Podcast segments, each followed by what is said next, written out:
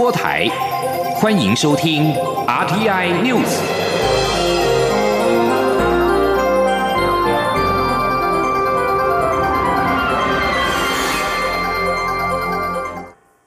各位好，我是主播王玉伟，欢迎收听这节央广主播台提供给您的 RTI News。今天是二零二二年一月二十五号，新闻首先带您关注国际焦点。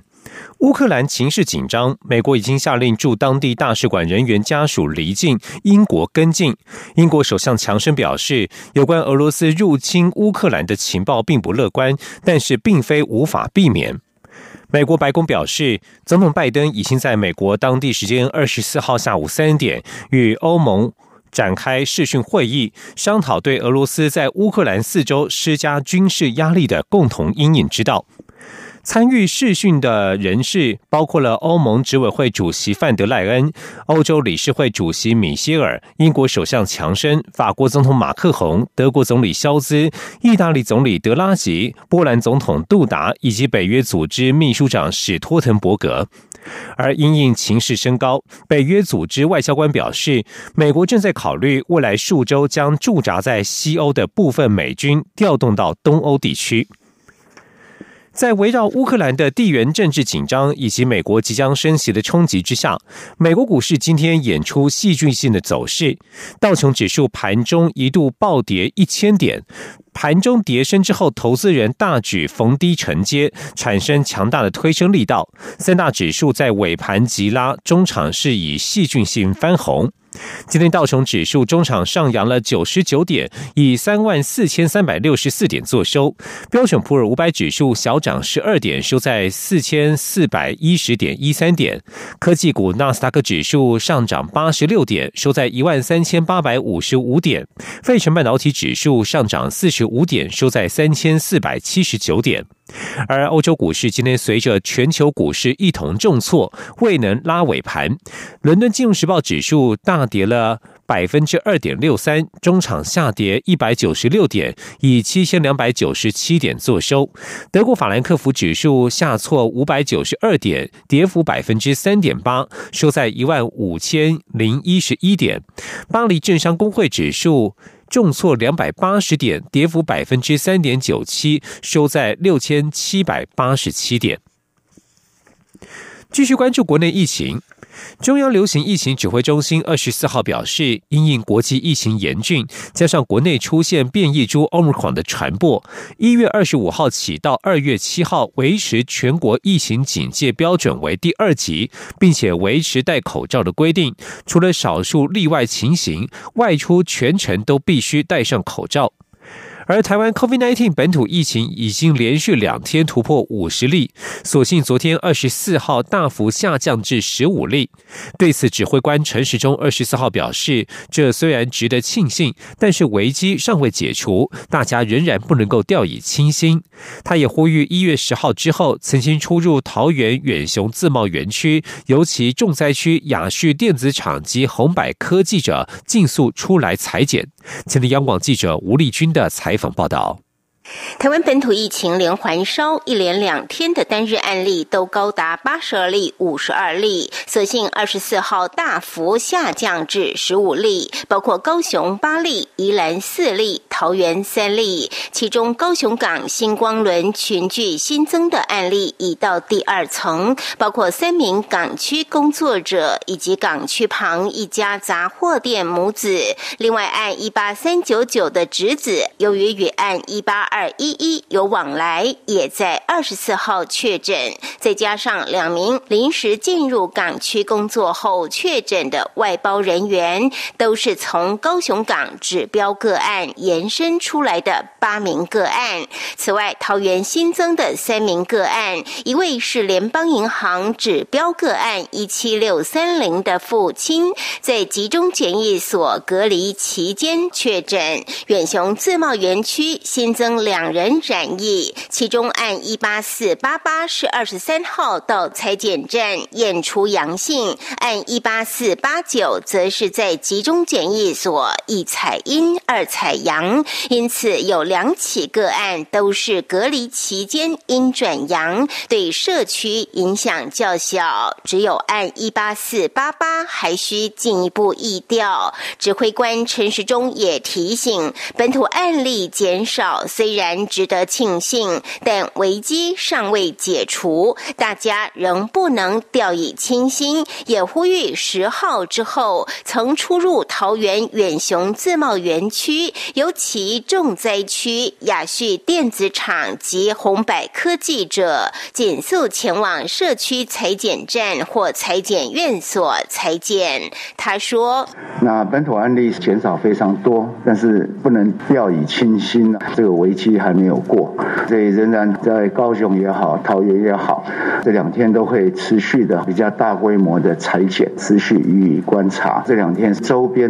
是不是有扩大的一个情况？所以我们在这里也呼吁一下：从一月十号曾经在桃园这个自贸园区，尤其是在重灾区哈雅旭、红百这两家公司工作过或进出过的人，尽速出来裁剪。至于宜兰新增的四例，则是在礁溪长荣凤凰酒店柜台员工确诊后，饭店紧急裁减九百一十五名员工加房客，结果有四人确诊。目前已框列九十多名亲密接触者，裁剪都是阴性。地方卫生局持续框列中，初步研判并无扩大的迹象，不过仍需持续观察。整体社区和其他第二层接触者裁剪的情况。中央广播电台记者吴丽君在台北采访报道。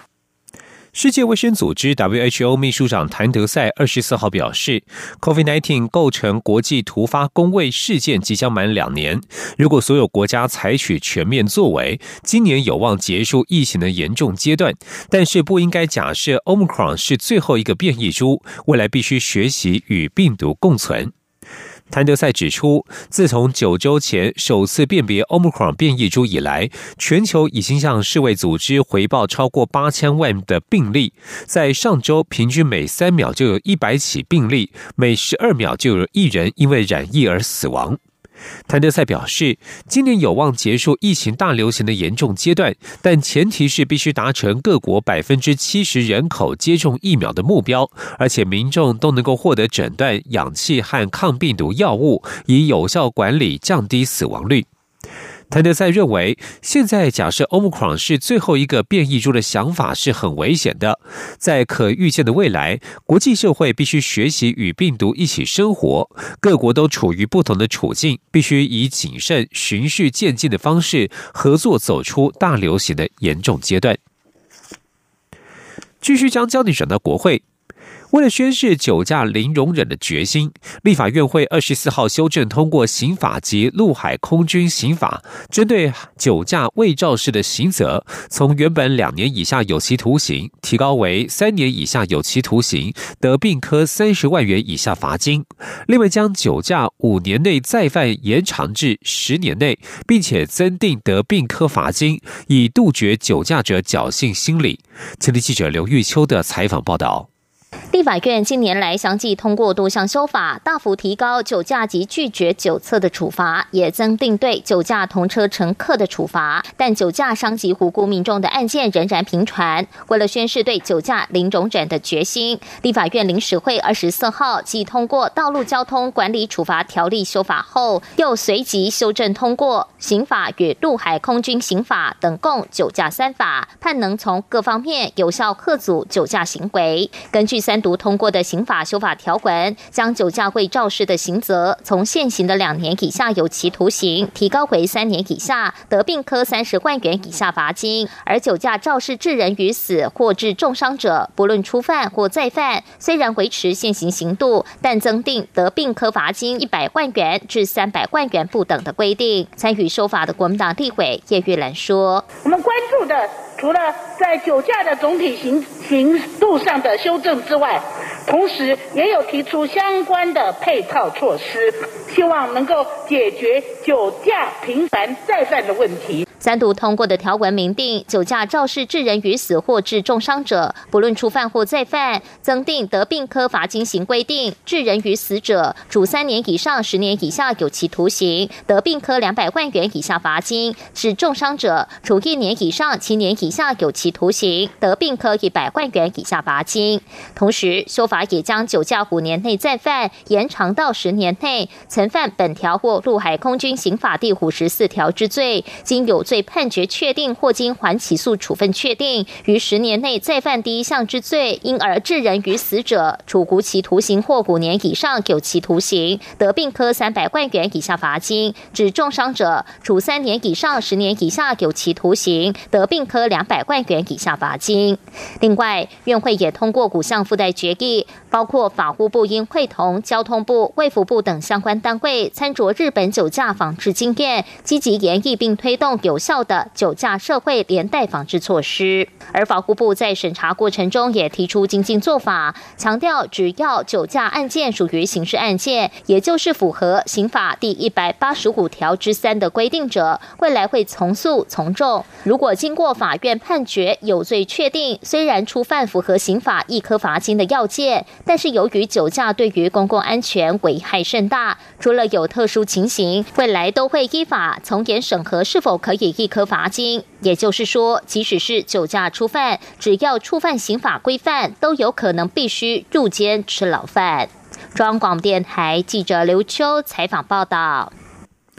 立法院朝野党团二十四号继续协商总预算案，不过到了促转会的预算提案时，朝野为了蒋经国总统图书馆的议题起了争执，国民党团离席，而目前尚有一千六百多案预算提案尚未完成，使得总预算案要在今天二十五号拼三读，增添变数。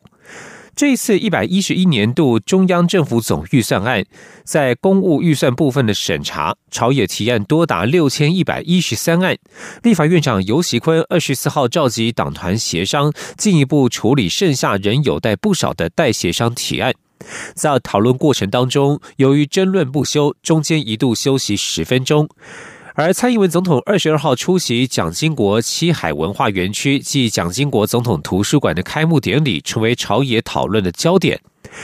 国民党团总召费鸿泰询问，为何蔡总统参加蒋经国总统图书馆开幕典礼前一天促展会说这叫威权？这哪边是威权？倘若日后要成立李登辉总统图书馆，是否为威权？那么，民进党团党团总召柯建明则表示，李登辉是民主先生。对于柯建明的发言，费鸿泰不满，拍桌指出他的讲话为何柯建明要插嘴？而柯建明则则表示，他说李登辉。是民主先生，这有错吗？我讲话你也插嘴，不必借势借端。由于国民党团在现场离席，因此尤锡坤宣布会议结束。二十五号上午继续开会。国发会在二十四号召开。二零二二年第一场委员会议现场公布整体公建计划的年度执行情形，一百一十年度经费达成率创下百分之九十五点六五的佳绩，不仅连续两年达标，又比一百零九年的微幅提升，是近十一十四年以来的最佳表现。今天记者杨文军的采访报道。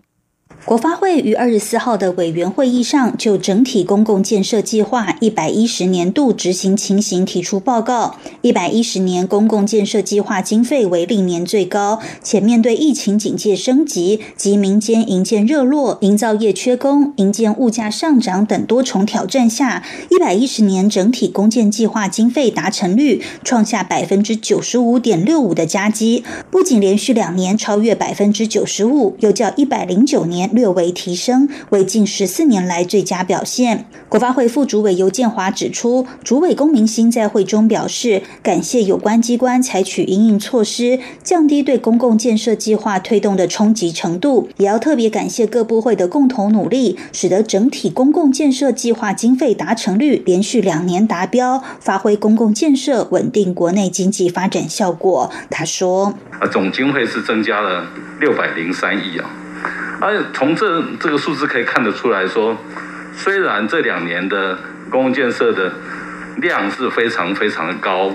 但是执行力也非常非常的棒啊。那我们经经常统计的来讲的话，他说是这十四年来最佳的表现了。展望一百一十一年，公共建设经费出估约新台币五千四百亿元。龚明鑫强调，仍需谨慎面对疫情冲击及营建环境严峻的挑战。国发会将持续强化公共建设计划审议、预警及退场机制，同时结合工程会每月召开的公共建设督导汇报，掌握计划推动可能遭遇的问题，及早协助协调解决。各部会也应该依照一百一十一年计划执行的实际需求，合理配置工作排程及其经费，据以管控并加速执行，于一百。一十一年提高经费支用效率。中央广播电台记者杨文君台北采访报道。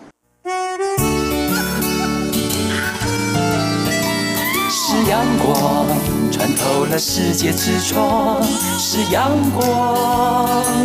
环绕着地球飞翔。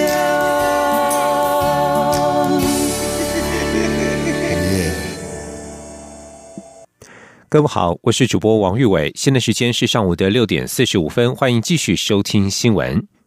寻找散落在海外的中文古籍，国家图书馆在去年与美国史丹佛大学图书馆以及英国牛津大学图书馆合作，展开中文古籍文献数位典藏计划，共取得超过三万影幅的数位影像。当中除了有许多的全球孤本，还有数百册的瑶族道教文献手稿，成果相当丰硕。今天记者陈国伟的采访报道。国家图书馆从二零零五年起，与国外各大图书馆和机构进行古籍文献国际数位典藏计划，期盼从中发现馆藏所没有的文史资料。特藏文献组主任张家斌表示，十多年来已陆续和十多个单位合作，包括美国华盛顿大学图书馆、伯克莱加州大学东亚图书馆、普林斯顿大学图书馆、加拿大多伦多大学图书馆以及法国国家图书馆等机构，跟国外图书馆建立这些互惠的。模式，那让这些海外的比较珍贵的中文古籍，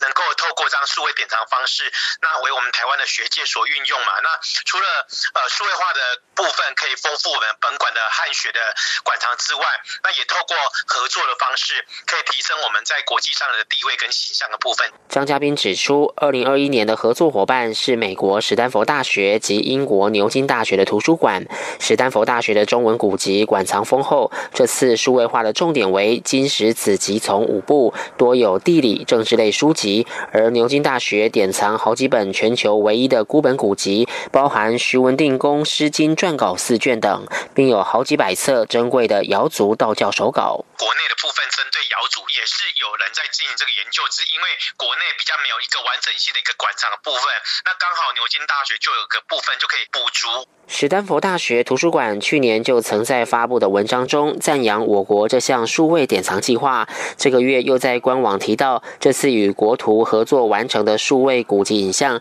将对从事明清朝代的学术、文学、历史等研究的学者大有帮助。国图馆长曾淑贤表示，古籍文献国际数位典藏计划现在已完成四千七百多种、近三百二十万影幅资料，从史丹佛与牛津取得的数位影像之后会陆续。放进国图的古籍与特藏文献资源系统，供读者运用。中央广播电台记者陈国伟台北采访报道。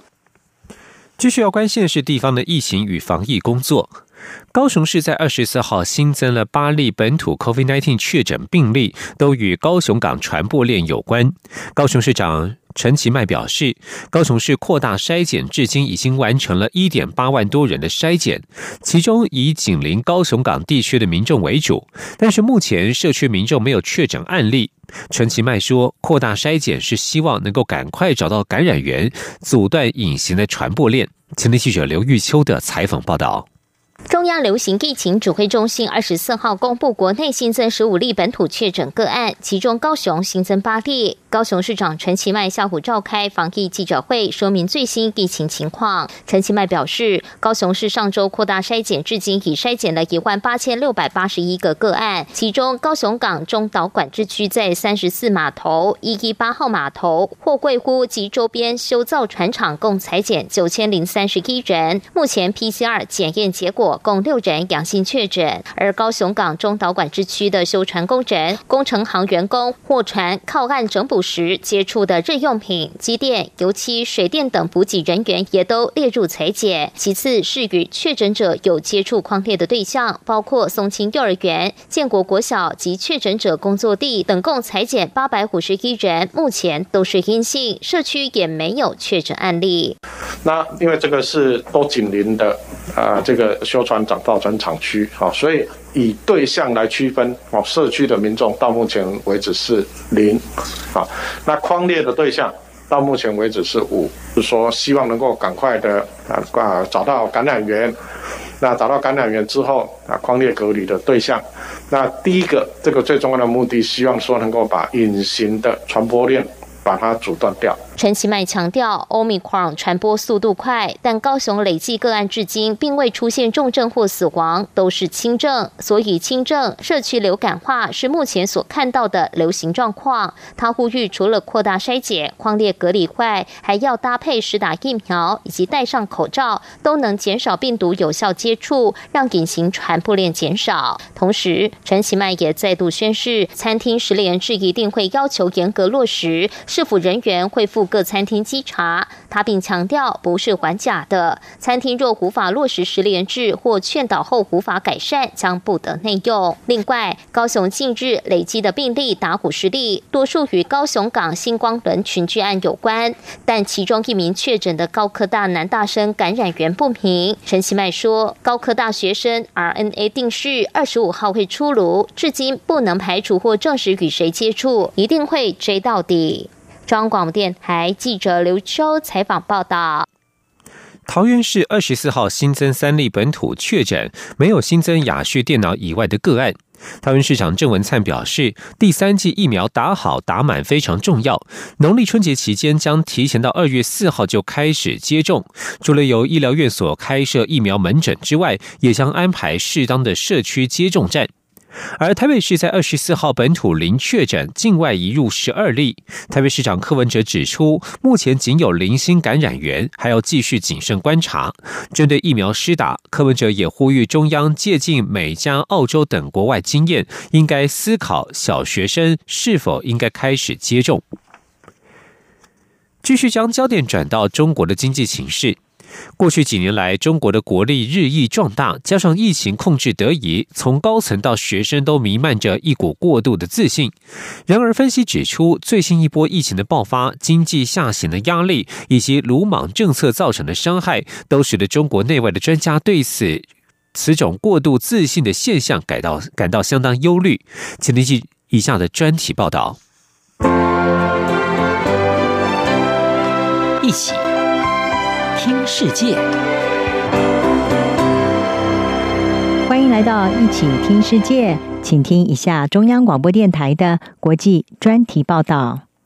过去几年来，中国不论在经济、在军事实力和太空科技上都有大幅进展，尤其在疫情期间，中国经济迅速复苏，西方经济却走下坡，让早已提出四个自信的习近平政府变得过度自信。也让中国社会从上到下都弥漫一股自我感觉良好的情绪。日经亚洲引述一位中国经济学者警告说：“过度自信不利中国的发展。我们正面临经济的严重放缓。中国要超越美国的那一天，其实正在远离，而不是更加接近。”清华大学国际关系学系主任严学通在最近提出的教学报告中发出重磅警讯说。中国两千年以后出生的一代，生活在世界第二大经济体中，这样的客观环境塑造了这个世代居高临下看世界的优越感，影响了他们对客观世界的观察和判断，会认为中国可以容易的实现他们的外交政策目标。袁学东发现，很多年轻学生用二分法认识世界，认为好的价值观都是中国的，坏的都是外国的，把西方视为邪恶的代名词。却不知道和平、道德、公平、正义是普世文明。袁协通指出，这些想法将在未来引发问题。袁协通在习近平毕业的清华大学发表这篇针对中国过度自信的观察，引发广泛讨论。在一年前，中国新建立的此种自信被认为是好事，因为中国夸称他们是世界上唯一成功遏制 COVID-19。并从疫情中获得复苏的国家。不过，情势已在改变。今年一月十七号，当习近平向世界经济论坛发表演说，强调虽然受到国内外经济环境变化带来的巨大压力，但他对中国经济发展前途充满信心。这个时候，中国统计局公布，二零二一年中国的经济成长为百分之八点一，但是去年第四季的经济成长率只有百分之四，低于第三季。这项讯息向世界传送了震波。这还只是二零二一年的情况。去年十二月二十三号，西安因为 Delta 变异株而仓促封城，至今尚未解封。今年一月八号跟十五号，天津和北京陆续爆出 Omicron 变种病毒确诊病例。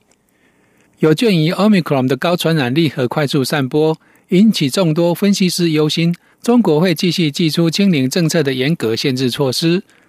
高盛集团和摩根士丹利。都因为中国坚持清零政策，将中国今年经济成长的预测调降，并说第一季就会出现下行的压力。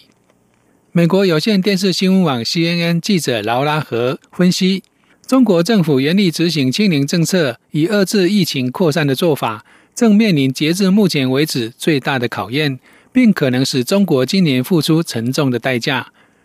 美国政治风险顾问公司欧亚集团一月三号发布。二零二二年世界十大风险预测当中指出，中国的清零策略在二零二零年是全球最好的，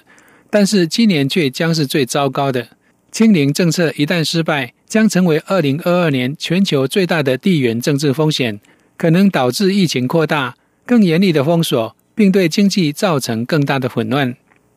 除了清零政策之外，经济下行还有人为的错误。日经亚洲编辑委员中泽克二指出，北京的鲁莽政策正在拖累中国的经济。这些政策已经对曾做出重大经济贡献的房地产市场造成伤害。此外，对科技巨头、电子游戏和教育产业的施压，让情况更加恶化。日本经济研究中心在二零二一年十二月预测，中国的经济规模想要超越美国，预料将延到二零三三年。比一年前预测的二零二八年延后了五年。该中心列出两大原因：第一，北京打压高科技等重要产业，重挫中国经济成长潜力；第二，长景人口下滑导致劳动力短缺。中泽科分析说，其中第一个因素是习近平骤然而极端的政策造成的副作用，是政策造成的衰退。可以说，习近平本人就是中国经济的风险之一。显而易见的过度自信，不仅驱使中国领导高层，也驱使官僚和包括清华大学生的一般公民陷入自我感觉良好的状态，而模糊了客观判断，做出鲁莽决策。习近平将在今年秋天的中共二十大展开他的第三个任期。如果他未能在大会前改善经济形势、控制疫情，将可能对他的执政造成影响。然而，在充满自信的姿态下，要调整经济和防疫策略，真是谈何容易！以上专题是由央广编译，黄启林撰稿播报。谢谢收听。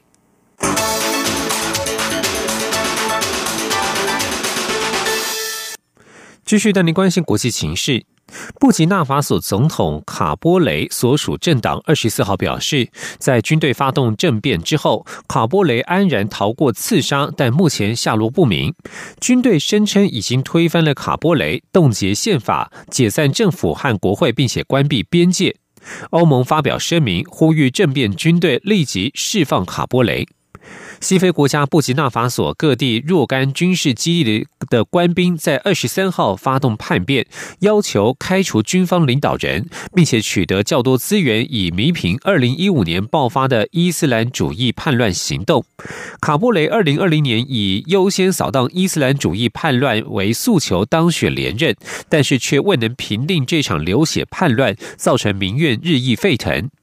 他所属的政党人民进步运动二十四号表示，卡布雷是一项流产刺杀行动的目标。另外，有四名安全和政治消息人士透露，卡布雷已经辞职。非洲联盟和西非经济共同体对这一场流产政变加以谴责。而军方在一项由达米巴中校签署的公告当中指出，军队已经和平接掌政权，被关押人士都身在安全地点。以上新闻由王玉伟编辑播报，这里是中央广播电台台湾之音。